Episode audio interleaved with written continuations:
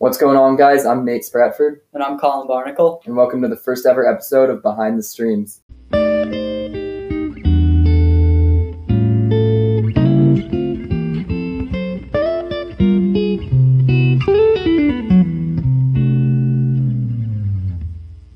Before we actually get into the episode, I first want to just touch up on what we are trying to do with Behind the Streams.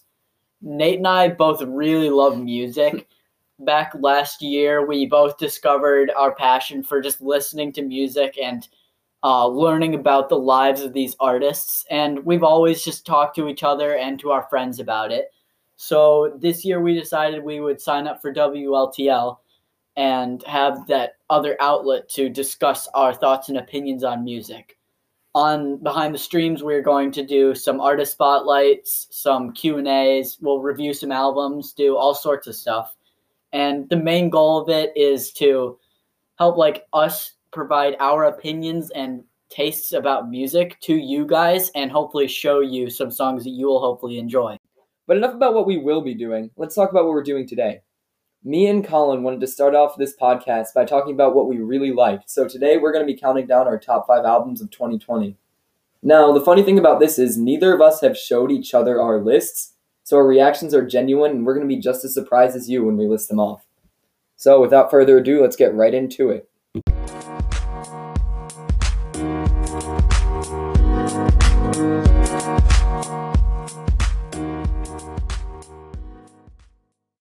So we're going to be kicking it off with my 5th favorite album of 2020, and I don't know how Colin's going to feel about this one. This album just came out. It's Savage Mode 2 by 21 Savage and Metro Boomin. Now this is not really an album that I expected to be geared towards my taste. I like a lot of trap music when I just want to listen to something mindless and just take my mind off of school or some stress and just listen to it and have a good time. But normally I don't enjoy a full trap album that much. But this really exceeded my expectations. Metro Boomin destroyed the production on this album. It was some of the most creative trap beats I've ever heard. The first actual song after the intro, Runnin', sampled a classic 50s song, I believe, and it worked so perfectly. Also, not to mention, Morgan Freeman did all of the intro, outro, and all of the interludes, and if that doesn't make a great album, I don't know what does. And, of course, it's a rap album. I've got to talk about the rapping. For years and years, 21 Savage was nothing but just another bad mumble rapper who no one could understand. But this album really showed that he is a great rapper, and I think he is one of the best who's currently releasing music right now. There were a lot of songs on this that he just absolutely destroyed the rapping on Runnin', on Brand New Draco, and especially on Said and Done, the outro track. My favorite track, though, has to be R.I.P. Love. That was a great song. My least favorite was probably Snitches and Rats featuring Young Nutty. There really just wasn't anything special about that track, and the lyrics just annoyed me. But yeah, overall, I thought this was an amazing album. My 5th favorite album of 2020 was Ugly is Beautiful by Oliver Tree. Gosh. I think that Oliver Tree is a really talented guy. He comes up with these really incredible hooks and these catchy songs, and he manages to keep them all unique as well. He dances between the lines of rap, alt-rock. He goes full-on singing mode in some songs. It's a really diverse and just dynamic album in general. My only complaint about it really was that it was super bloated. It was full of singles that had already been released, and only about half of the album was actually new music. However, this new music that was on it was amazing, such as Jokes on You, my personal favorite from the album. Jokes on You and Hurt really show Oliver's skill at rock music, while songs such as Bury Me Alive and a little bit of Miracle Man show his rapping talent. I didn't really dislike any of the songs on it, except for maybe 1993, just because Little Ricky ZR3's feature was kind of annoying. Overall, I think Oliver is a true talent, and his exciting future was cut sadly short when he quit music after releasing this album. I'm going to be 100% honest. I did not listen to this record. I respect the decision, but I've never really gotten into Oliver Tree. I just haven't enjoyed his music, really, but, Yeah, that's how it goes. I know you don't really like the vocals and everything, but yeah, I think that's what makes him unique. His vocals just annoy me, but I mean, like, if you like them, you like them. Yeah, the vocals. I think it's a style. I mean, he's trying to put himself out there and like really just be himself. He knows he's not the best singer, so he's not gonna try and sing. He's just gonna be himself, and the whole name, like "Ugly is Beautiful," really like shows his style and the way he does things, and I think that's really cool. This is probably a horrible comparison, but what's that one Eminem song where he has like intentionally bad and like disgusting lyrics? I have no idea. Someone knows what I'm talking about, I'm sure. Is it like "Fack" or no? I think so. It might be that. Yeah. Someone who's listening can tell us if we're right or wrong or whatever, but Oliver Tree kind of reminds me of that song, and I really don't care for his music, but it's not my list. It's not Eminem either. So coming in at my number 4 album, I've talked about this album a lot, and when I say the name, I know Colin knows what I'm talking about. This is The Price of Tea in China by Boldy James and The Alchemist. I haven't actually heard that, so I'm not going to criticize it. I mean, I thought I had talked about this album a lot, but guess not. Now, this album has some amazing production by The Alchemist, who I'll talk about him more later and you'll see, but he has really been killing it in 2020. This album's production reminded me less of a gangster rap album, which Boldy James' lyrics would make you think, and a lot more of like a almost like operatic in style. It's dark and it's moody, lots of string and piano riffs. It also has some amazing features on it. Vince Staples on Surf and Turf has an amazing verse. Freddie Gibbs on Snort has an amazing verse. And Benny the Butcher on Scrape the Bowl has an amazing verse. This is an all-around great album. What are these titles? The song They're names. Good titles. Snort? I mean, it's... Yeah. Okay. I'm not going to judge. There's a song called Giant Slide. Oh, no, that's not too bad. Snort that's pretty good. No, I actually looked it up after I listened. Giant Slide is apparently some attraction in Detroit that's, like, famous because... There's some slum in Detroit, and right after you get out of it, there's a giant slide. So he named his song Giant Slide. Oh, that's the other thing. This whole album is basically set in Detroit, where Boldy James grew up, and it's like a life, his life almost, talking about run-ins and shootouts and the things he had to deal with, all with this amazing dark production by The Alchemist. It just comes together to make an amazing album. My favorite song has got to be Pinto, which is an amazing track with this like beautiful string orchestration over the beat. My least favorite's probably Slow Roll. It just had a weird beat loop and the rapping just fell out of place. That was really the only bad song on the album, but other than that, I loved this album. My fourth favorite album of 2020 was probably After Hours by The Weeknd. Really? I know literally like everybody has heard this album or some song from it, considering the dominance of Blinding Lights on the charts. I promise you, even if you've never, I know this isn't my album, but if you haven't listened to a second of rap or R&B or The Weeknd in your life, you've heard Blinding Lights. That song is everywhere. Yeah, I guarantee. Hasn't that song like broken some records on Billboard? Like, I don't know. It's been up in the top 5 for so long. It's insane. But with this new album, After Hours, it's like you're taking a trip back in time to the 80s. It's insane. It's like in my mind, I imagine walking into an old 80s record store and just like browsing through the contents of songs and just listening to those. That's the way it sounds, at least. And with this album, The Weeknd once again proves his dominance of R&B, creating once again one of the most streamed R&B albums of all time. We put the streams in Behind the Streams, apparently. Yeah. Blinding Lights, you were asking, has 1.5 billion streams, and this album came out in March, which is insane. Yeah, I know. This album, it's absolutely insane.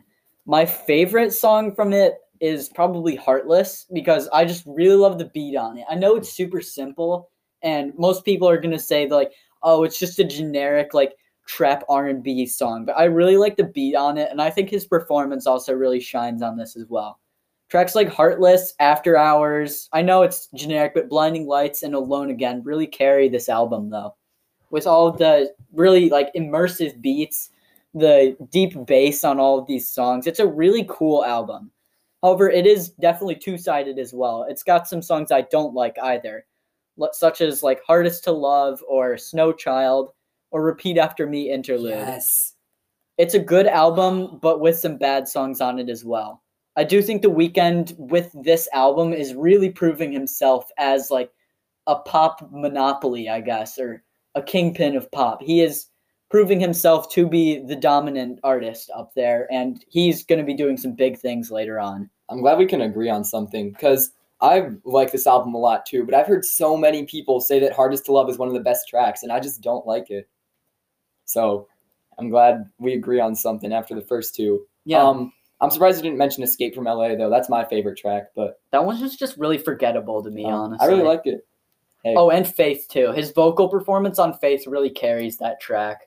I don't remember that song. I might have to re-listen to it. Yeah, it's a cool album. It is. Coming in is my third favorite album of the year. I actually forgot this came out in 2020, but this is It Is What It Is by Thundercat. Now, Thundercat has to be one of my favorite artists of all time, at least a top 15. His albums are amazing, his bass playing is amazing, and the songs he works on with both bass and production are just incredible.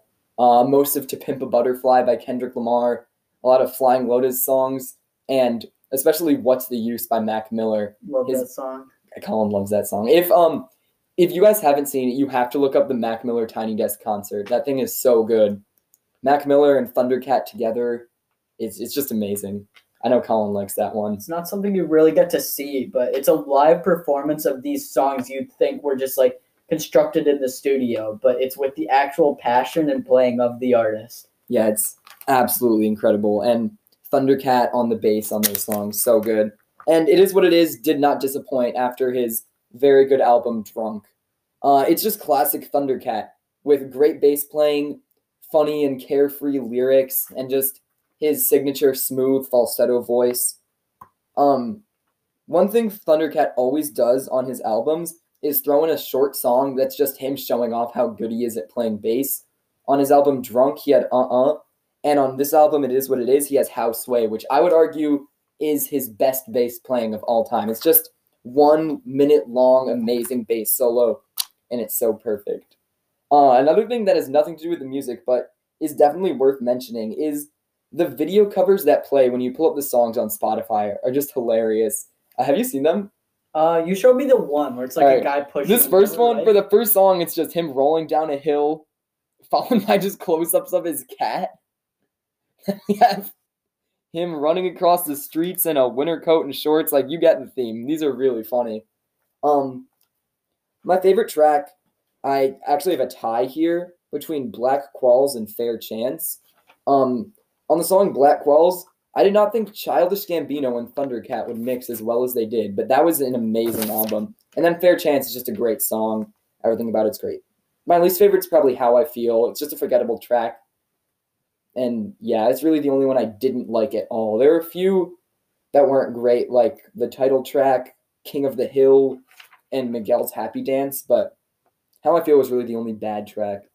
You have yet to pick an album I've heard yet, so I will not take this one either. Dude, you really need to listen to this album. I listened to Drunk. I didn't like his voice, but I do love his bass playing. And I think this is definitely an album you guys should check out if you just like the bass playing and the instrumentals of an album. Yeah, listen to it. Yep. It's good. So for my third favorite of this year, I picked a weird album. It's Fetch the Bolt Cutters by Fiona Apple. I know Nate expected this. When I first heard it, I was like, this is the weirdest album I've ever heard. I both loved it and I hated it at the same time. And I still feel the same way about it. But I think it is definitely, I think either this or my number one are the best album of 2020. It's just such, Fiona is just such a talented vocalist. And her vocal layering in this album, and probably in her earlier ones too, just creates so much emotion and depth to her songs. It's her fifth album, and it's her first in years that she's released, but she still sounds just as, like, whimsical and eclectic as ever. And I just really love, like, the passion she puts into all her songs. In this album, she sounds so, like, comfortably uncomfortable, and I know that sounds weird, but that's the best way I can really describe it. It's a bold, fearless album that touches on the themes of feeling trapped, used, betrayed, and it's also got some really high points too. Songs such as Shamika talk about her school bully telling her that she had potential, and that like point of her thinking like, even the people that hate me like me. It's just like, it's a really cool album. My personal favorites from it are Ladies and Cosmonauts. They've got some incredible climaxes of the song. The choruses really just carry those songs, and I think they're just so passionate. One of my least favorite is probably just Under the Table. And even with that song, it's a great song. Just the vocal layering, it's just not my thing. The two melodies clash too hard. This is definitely an album that I want to check out. I knew Colin was going to listen to this album, but I had no idea what he thought about it. I need to listen to this album, don't I? Yeah, and right. Similarly to the Thundercat album, these instruments are also, the instrumentals are like really cool and just like innovative. Does she play something? I don't think she plays something, but like, she kind of plays something. The instrumentals have like dogs barking in them. I think plays the dog. There's like 6 dogs that are credited in the creation of this album. It's amazing. Do they get production credits? I think they do. Let's go. And then they have names, but I don't know their names. She's literally DJ Khaled. And also she recorded and created this entire clip or this entire album in her house. And she doesn't I don't think she has like a drum set. So the whole thing, she's basically just banging on anything she can find. You hear some pots and pans in there. She bangs on the wall, stomps her feet on the ground. It's like it's so unique and strange. It's perfect for this album. I love the instrumentals. It's a super cool album. Even if you don't like enjoy this genre of music, you definitely have to check out this album. Hearing you talk about it more just makes me want to listen to it even more. So I'm definitely going to give this album a listen. We talked about this for a bit too long, but honestly, I think it deserves it. This is an amazing album. That's fair. All right. It's time for our break. All right, the break's over. Yeah. I listened to this song with dog barking. That was awesome. How are we feeling, Colin? Are you ready to keep going? Yeah. All right. So my second favorite album of the year. I know Colin definitely saw this coming. This is 3:15:20 by Childish Gambino. And I stand by my take that this is the most overhated album of all time. And I know exactly why. When this album rolled out, I wouldn't even call it an album rollout. There are only 2 titled tracks on the whole album, the second and third tracks, Algorithm and Time. Everything else is just named as a timestamp of where it comes in the album. The album itself is named after the day it came out, rather than an actual name. The album cover is just white, and it wasn't released on streaming services until a week after it was released on Childish Gambino's website, where it was just playing in a continuous loop. So because of that, this album got little to no publicity, and many people just wrote it off. But I love this album. There's only 1 or 2 bad tracks on the whole thing, and it's just amazing all the way throughout. One prediction I do have about this album, though, is that the intentionally ambiguous rollout could symbolize the death of Childish Gambino. I don't think he's dead. That was clickbait, guys. I fooled you. It's because he's quitting music. Yeah, I think he's quitting music. No, I thought he said he was, like, for sure. He hasn't announced it yet, but pretty much everyone is 100% sure. He's mentioned that he is just sick of living a doubled life as both Donald Glover and Childish Gambino. He is not done with music 100%, but there probably will never be another Childish Gambino album. We could get 1 or 2 as Donald Glover, though. If this is his last album, it is an amazing one. Tracks like 1238, 1910, 4748, and 4226, which you probably know as Feels Like Summer, are amazing songs. I talked about him earlier, and I'll say it again. 21 Savage is on this album.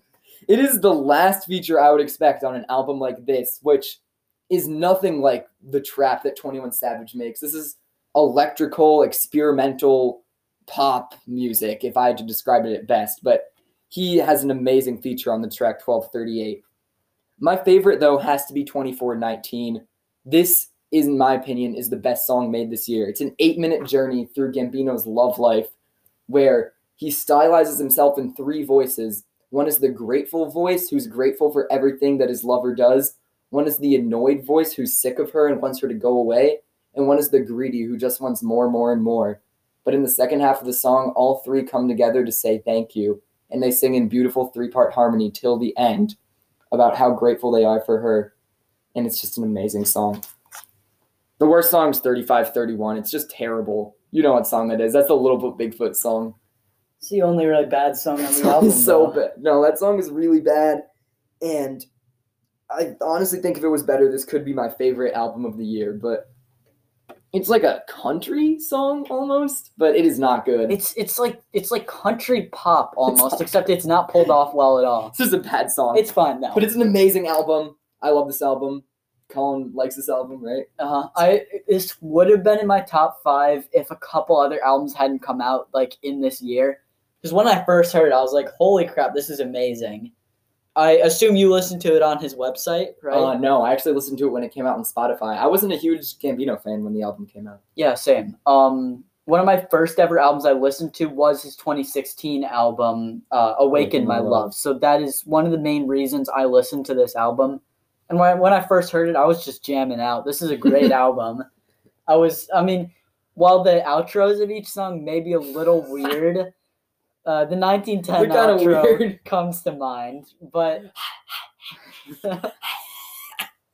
whatever. Yeah, it's a stylistic choice. It's a cool album. I mean, I think if you're more into like just like the melodies and like how an album sounds, this probably wouldn't be for you just because of the weird outros at the end of every song. But I do think it's a really great album. Like, it's experimental, it's confident, it's like. It's just an interesting album. Amazing. Yeah. Nate's been trying to guess this for like the entire day. He says I know what this is, and I'm gonna feel stupid when he says it. You definitely just say it. My second favorite album of the year is No Pressure by Logic. Oh my god, I knew it! Oh my god. The beats on this definitely carry the track, but Logic is a super versatile and talented rapper as well.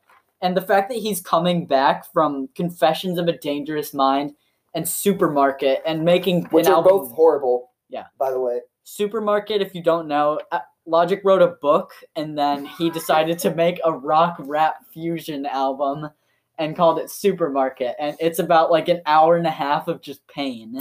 I didn't listen to it, but I did listen to Confessions of a Dangerous Mind, and that has atrociously bad lyrics. However, of a Dangerous Mind was the third rap album I ever listened to willingly. That was one of my biggest regrets in all of music. It's okay, though, because in 2020, 6 years after Logic and No ID's first album together, Under Pressure, they team back up and create this amazing album called No Pressure. No ID's beats range from fast, frantic sounds to these just chilled out vibes. And the entire time, Logic is just flowing the entire time. He's such a talented rapper. He can pull off basically any flow, and his lyrics don't need to carry him here because it's really not meant for the lyrics. It's meant for just the beats and appreciating it. And coming off of these worst two albums of his career, Logic proved us all wrong with No Pressure. Unfortunately, though, it is his last album, as he is retiring to be a Twitch streamer, since he got a $14 million deal. I don't blame the man. Maybe I'll retire to be a Twitch streamer.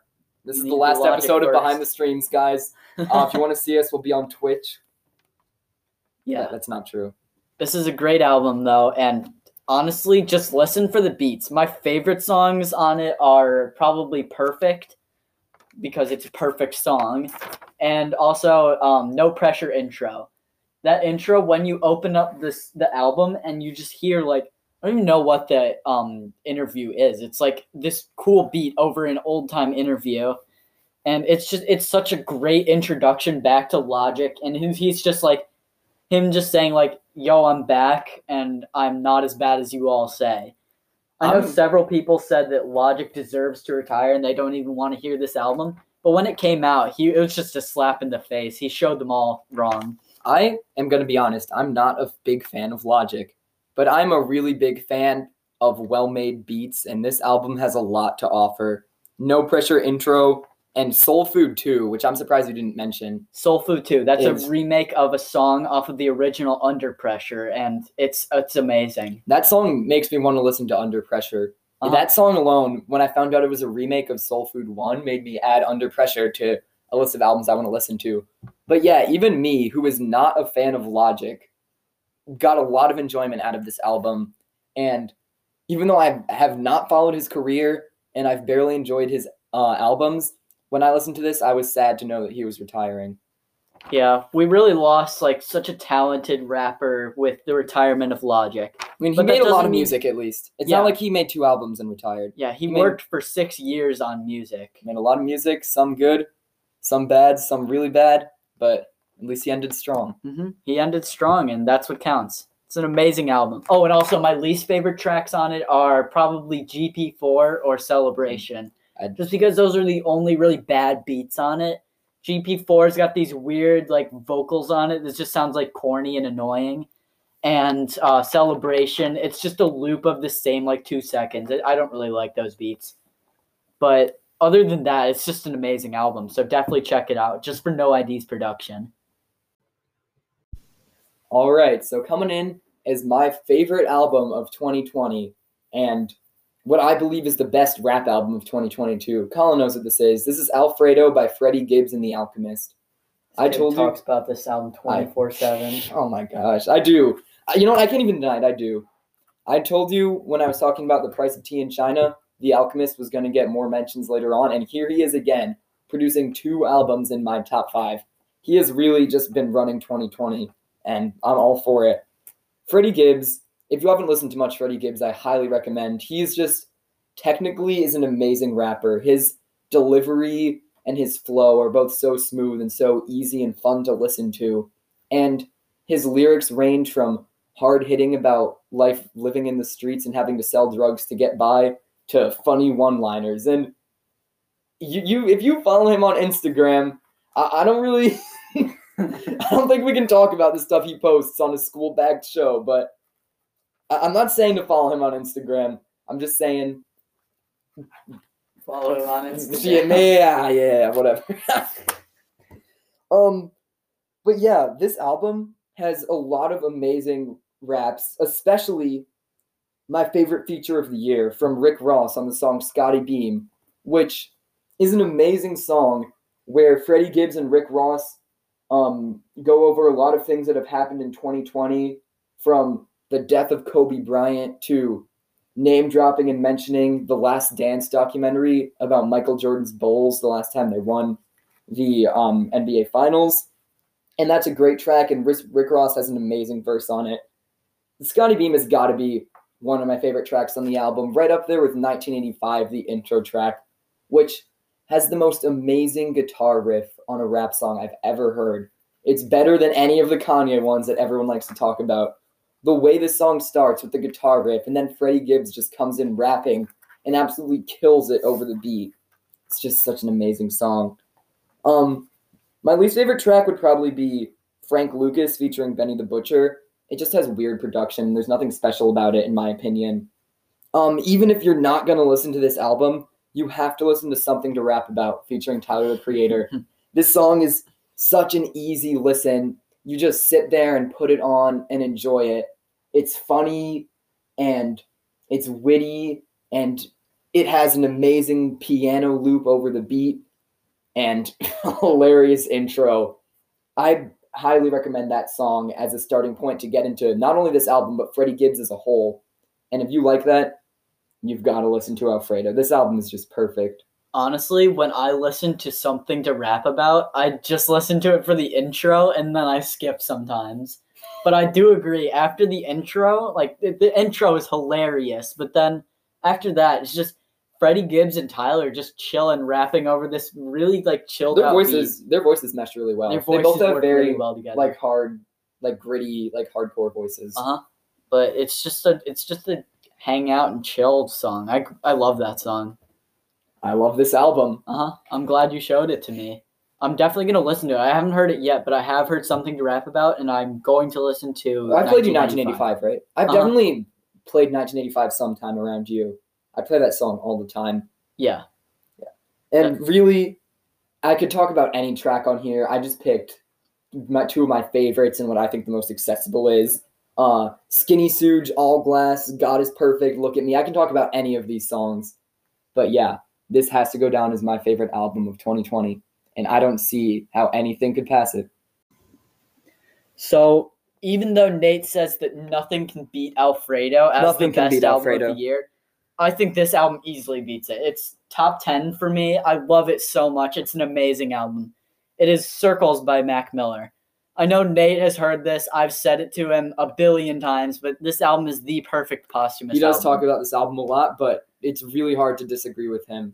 The whole album is like Mac is just saying it'll all be okay. He died in 2018 to an accidental drug overdose, caught the entire world by surprise. Nobody expected Mac Miller to die so soon. And on that day, everybody was just in mourning for him. But after this album came out, it was like Mac coming down from the heavens and just patting you down on the shoulder and being like, it's okay. It's okay. Everybody dies. We don't need to worry that much. And like overall, just John Bryan carried this track, this record. Only 2 months after Swimming. Is John Bryan the producer? John Bryan is the producer. I've actually never heard his name. He worked in the 80s as, I think he has some solo stuff, but he mostly just produced. And when Mac was working on Swimming, his 2018 album, he and John Bryan would just talk and they became great friends over that album. And with this album, it doesn't really feel like his family or his estate are trying to milk him for money. It really sounds like they're honoring his style and his work ethic and what he wanted for his music. John Bryan heard everything Mac wanted to do with this album, how it was the successor to Swimming and how it was supposed to be like Swimming in Circles. Swimming was a depressing look on drug addiction, while Circles was more of a hopeful look at overcoming that. And after that album, I'm 100% sure Mac would have continued to reinvent his style. The entire album, it's just full of these chilled out beats. It's a really, really easy listen. If you ever consider checking this out, you definitely should. Songs like Blue World, Good News, Everybody, and Hand Me Downs are just really great songs. And the Deluxe also has some superb songs as well. Blue World is such an amazing song. I could talk about that song for forever. The fact that Mac Miller took an old blues recording of like a male barbershop quartet, chopped up their voices and made a beat out of it, and then rapped over it in his own signature style. It's just amazing. Yeah, and right after Blue World comes out, it goes to Good News, which is, in my opinion, top 5 of all time for me. I think it's the best song that's come out this year. It's such a perfect song. The plucky guitars just are really easy on the ears, and you hear the snares coming in as well. And it sounds like the ending track to a movie almost, the movie of Mac's life. And after that, it's just Good News plays and the sun sets as Mac drives off in the distance. Good News is not my favorite track, but I'll admit I've never heard a song be happy and sad in the exact same moment. I've heard songs go from happy parts to sad parts, but never have I heard at least a song like Good News that can simultaneously be so hopeful but so sad and full of sorrow. Even if you don't really feel like checking out any of the other albums we've mentioned before, or even if you don't want to listen to this album, I implore you to listen to Blue World, and I implore you to listen to Good News as well. If you've made it this far into the podcast and decide you don't want to listen to a single thing we've said, please just listen to Good News, Blue World, 1985, and Something to Rap About, and we'll be happy. Yeah, that's literally all we really ask of you. Even my least favorite song on this album, which is Complicated, I still love Complicated. Just compared to how good this album is other than that, it's just like it doesn't compare. And the saddest part of it is that he was never really going to make any albums after this. This was his last album. So it's just a great album to end off Mac Miller's career and his life. I couldn't agree more. He'll be remembered. Rest in peace, Mac Miller.